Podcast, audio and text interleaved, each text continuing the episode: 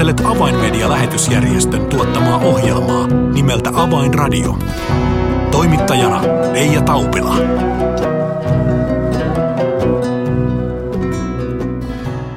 Nyt siis vuorossa Avainradio.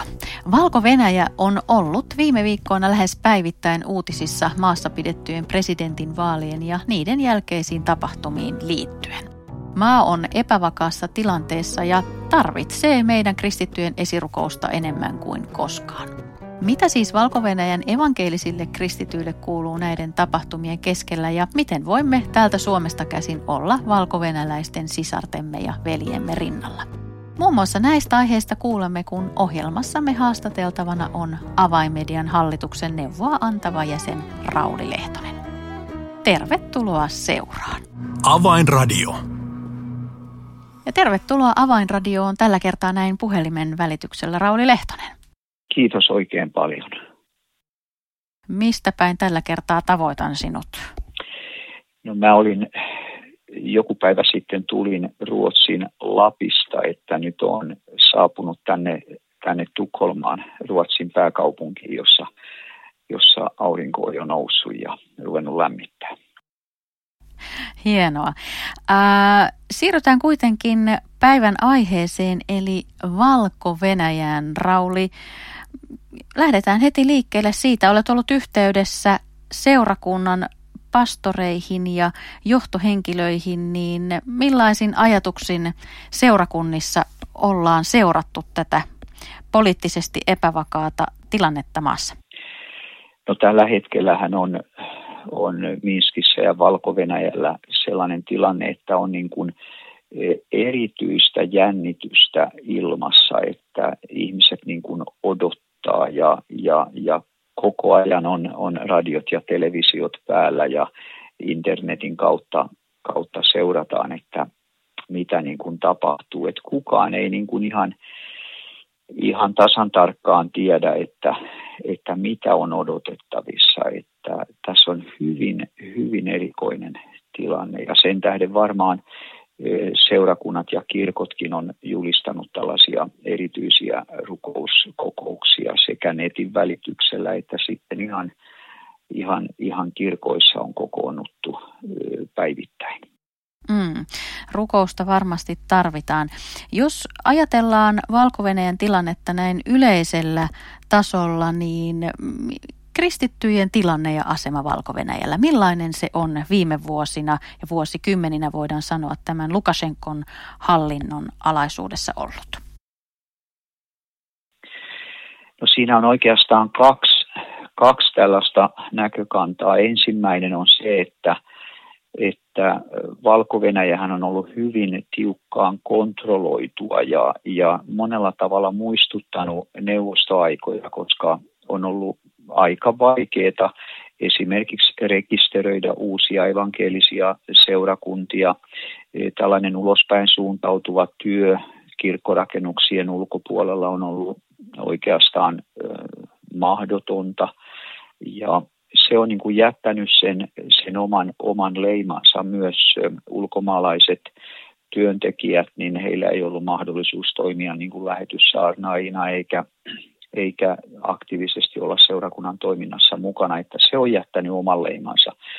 Samanaikaisesti mä haluaisin yllätys, yllätys mainita siitä, että, että näistä vaikeuksista huolimatta evankelisten seurakuntien tilanne on hyvin, hyvin myönteistä kehitystä kokenut, sanotaan Neuvostoliiton hajoamisen jälkeen sillä että jos prosentuaalisesti katsotaan, niin, niin esimerkiksi helluntai-herätyksen noin 55 000 jäsentä, niin sehän prosentuaalisesti tarkoittaa sitä, että seurakunnissa – oleva aktiivijäsenten määrä on valko itse asiassa suurempi kuin missään muussa neuvostotasavallassa, että jopa Ukrainan ja Venäjän luvut ovat prosentuaalisesti väestöön sopeutettuna niin pienempiä. Eli seurakunnat on kokenut tällaista kasvua ja, ja, ja myönteistä aikaa ja jopa lähetystyöntekijöitä on, on lähetetty kymmeniin eri, eri maihin ja valtioihin, että siellä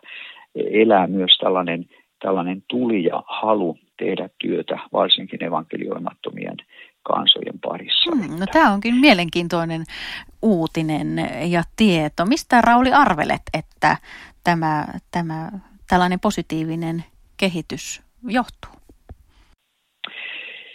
Se on hyvin, hyvin vaikea, vaikea lähteä niin kuin, maalikkona sitä, sitä analysoimaan, mutta mä luulisin, että siellä on kuitenkin raamattu ja Jumalan sana ollut niin kuin hyvin keskeisesti julistuksessa esillä ja ei ole niin kuin annettu sillä tilaa tällaisille liberaalitulkinnoille ja laineille, vaan raamattu on otettu ihan sillä kun se on, se on niin kuin kirjoitettu ja, ja varmasti myös neuvostoajan vainot ja vaikeudet on kasvattanut kristityt siihen, että, että uskosta halutaan ja ollaan valmiit maksamaan, vaikka se maksaisi. Eli, eli on niin kuin sellaista antaumuksellisuutta ja, ja uhrautuvaisuutta, joka, joka näkyy niin kuin kaikkialla, että ihmiset on valmiit maksamaan hinnan uskosta ja vakaumuksestaan. Ja sehän niin kuin vaikuttaa myös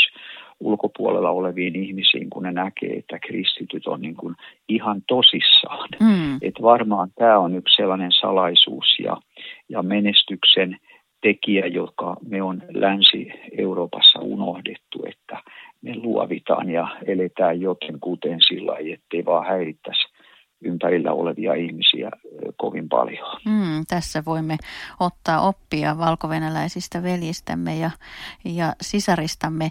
Ää, Rauli, jos ajatellaan ää, neuvostoaikoja, jolloin, jolloin ää, monia pastoreita laitettiin vankilaan ja heitä pidätettiin ja, ja kohdeltiin, kohdeltiin melkoisen huonosti, niin millainen tilanne tässä suhteessa valko historia on?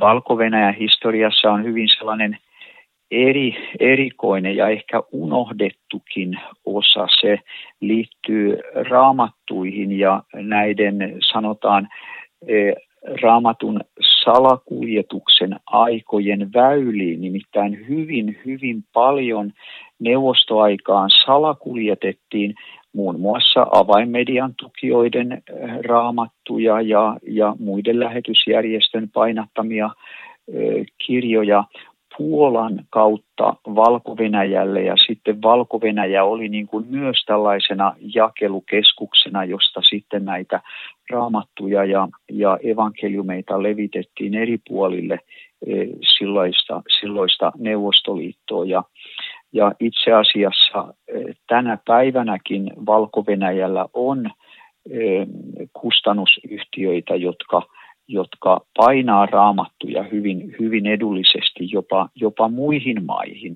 Että tämä perinne on niin kuin jäänyt sillä että Jumalan sanaa määrätietoisesti levitetään ja, ja valko niin kuin tavallaan seuraa näitä historiallisia perinteitään sillä että neuvostoaikaan oli ehkä maanalaisia kirjapainoja ja nyt sitten halutaan Jumalan sanaa levittää jatkossakin, mutta toisella tavalla. Mm.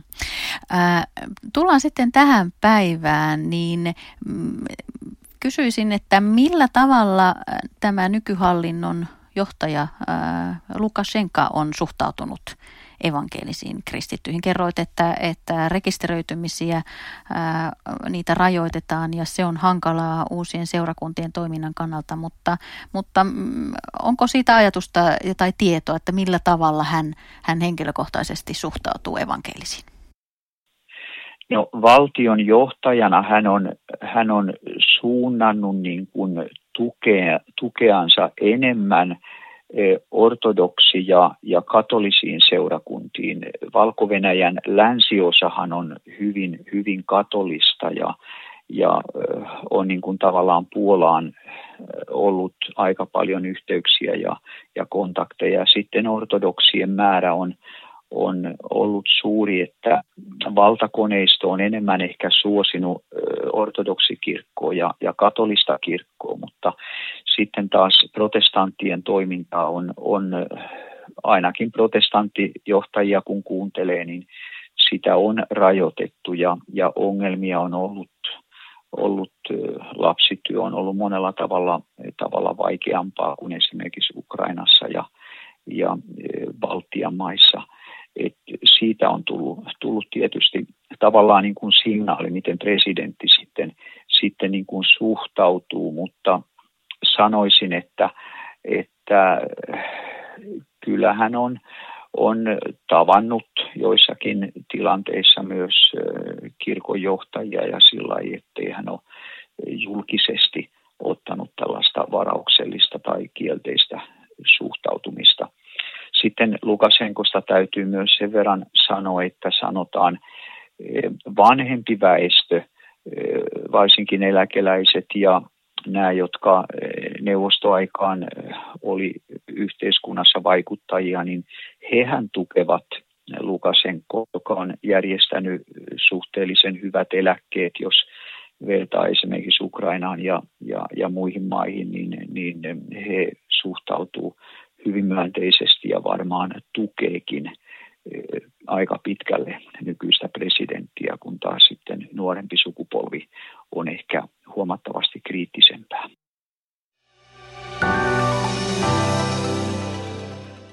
People are looking for hope. Poikkeuksellisen kevään aikana kiinnostus evankeliumia kohtaan on kasvanut ennennäkemättömällä tavalla. This hope could only come through Jesus Christ. Sadat tuhannet ovat kuulleet tämän toivon evankeliumin ja ihmisiä on tullut uskoon enemmän kuin koskaan. This time it has shown us how important media is. Tue avaimedian työtä ja lahjoita 20 euroa lähettämällä tekstiviesti avain 20 numeroon 16499. Kiitos lahjoituksestasi.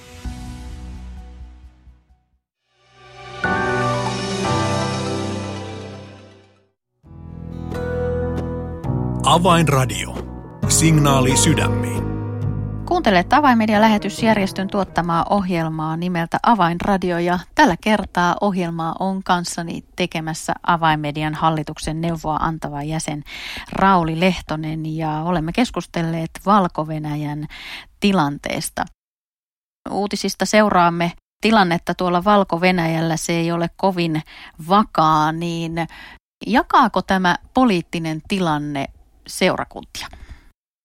Kyllä, kun mä nyt ihan suoraan on kysellyt seurakunnan pastoreilta, niin, niin kyllä he niin kuin vahvistaa tämän asian, että seurakunnassa on eriäviä mielipiteitä siitä, että pitäisikö osallistua näihin mielenosoituksiin vai pitäisikö olla niin kuin varovaisempi. Ja yleisesti voi sanoa, että seurakunnat ja, ja kirkkokunnat, niin ne on lähinnä ottanut tällaisen linjauksen, että, että he ei niin kuin sekaannu, sekaannu politiikkaan.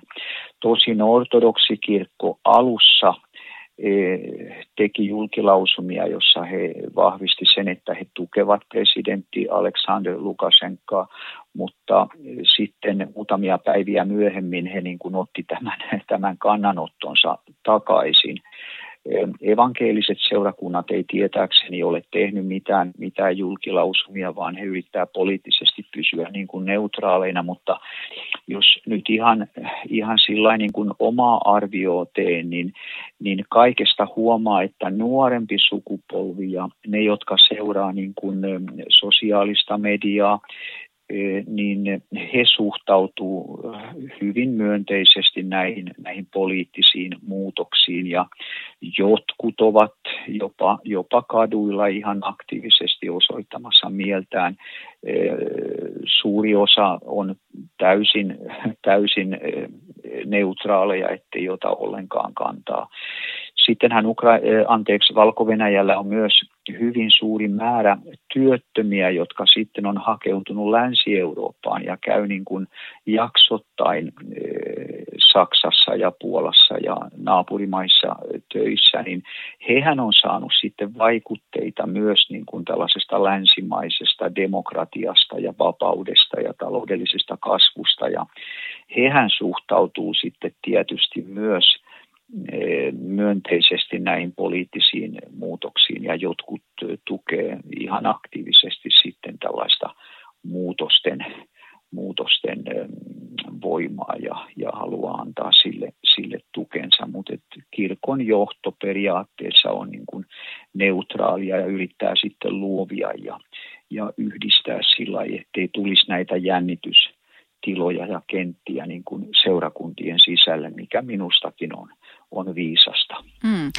Mainitsit, että, että väkeä liikkuu rajojen yli työn perässä, niin miten tämä valko tilanne itse asiassa on vaikuttanut näihin läheisiin naapurimaihin?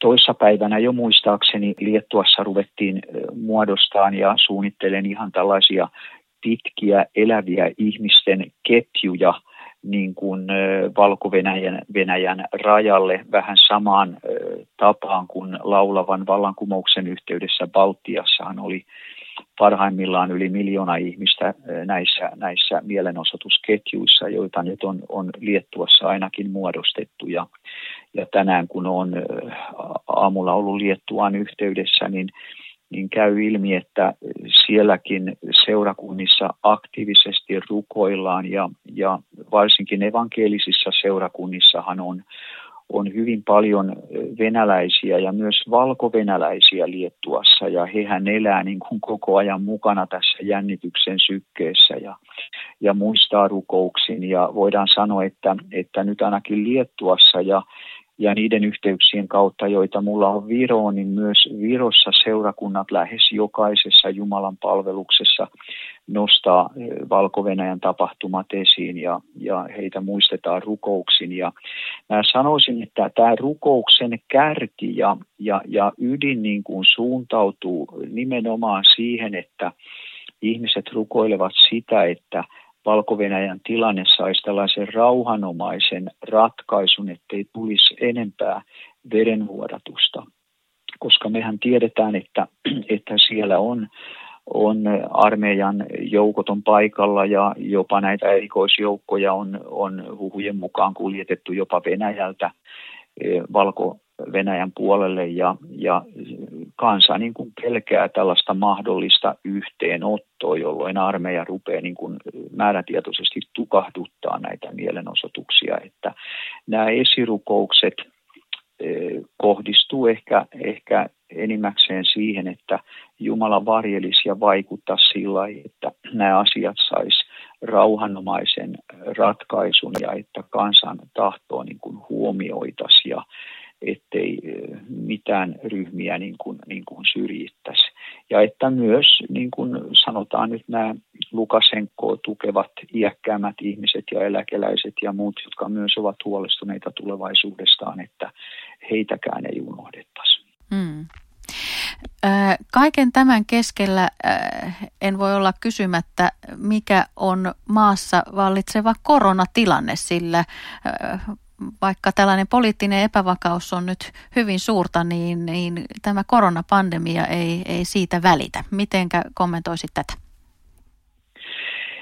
No jos nyt avainradio kuukausi sitten olisi esittänyt tämän kysymyksen presidentti Aleksander Lukasenkalle, niin hän olisi varmaan vastannut siihen, että valko ei ole, ole koronaa ollut eikä ole, mutta ne henkilöt, joihin, joihin itse olen ollut yhteydessä, niin he kertovat siitä, että, että baptistiseurakunnissa ja, ja helluntai-seurakunnissa ja myös karismaattisissa seurakunnissa, niin, niin monet, monet heidän tuttunsa ja ystävänsä ovat, ovat käyneet tämän sairauden lävitse. Ja alussa oli sillä että ihmisiä hoidettiin niin kuin – keuhkosairauksista. Muun muassa yksi seurakunnan helluntai-herätyksen johtavista velistä oli yli 30 vuorokautta sairaalassa ja silloin häntä niin kuin hoidettiin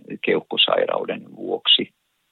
Mutta sitten kun jälkeenpäin tutustuttiin näihin oireisiin ja muihin, niin on käynyt ilmi, että on ollut COVID-19 ja ja, ja näitä tapauksia on siis Minskinkin seurakunnissa ihan kymmenittäin, jotka ovat, ovat sairastuneet. Ja, ja sehän on sitten johtanut siihen, että, että pelkotilat myös tähän koronaan liittyen ovat, ovat kasvaneet, mutta nyt ainakin viimeiset tiedot, jota, jota toissa päivänä sain, niin on, että, että seurakunnat pitää ihan, ihan tilaisuuksia niin kuin aikaisemminkin, ettei ole mitään valtion säätämiä rajoituksia, jotka estää Jumalan palveluksia, mutta kokouksissa kävijöiden määrä on vähentynyt sillä lailla, että että noin 40 prosenttia vaan aikaisemmista kävijämääristä on niin kuin